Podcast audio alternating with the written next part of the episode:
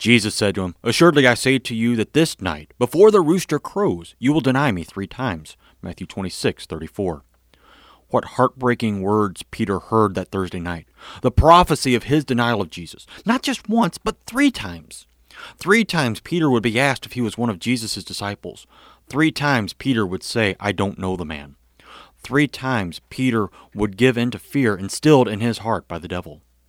Jesus says, Simon, Simon, behold, Satan demanded to have you, that he might sift you like wheat. But I have prayed for you that your faith may not fail.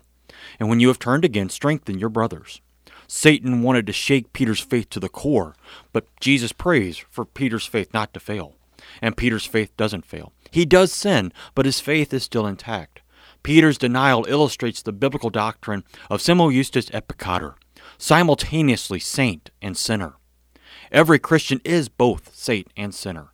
Our sin will not be destroyed until the last day. Peter's denial of Jesus leaves him looking like the rooster as it crows the first rays of the sun, all cockiness and little backbone.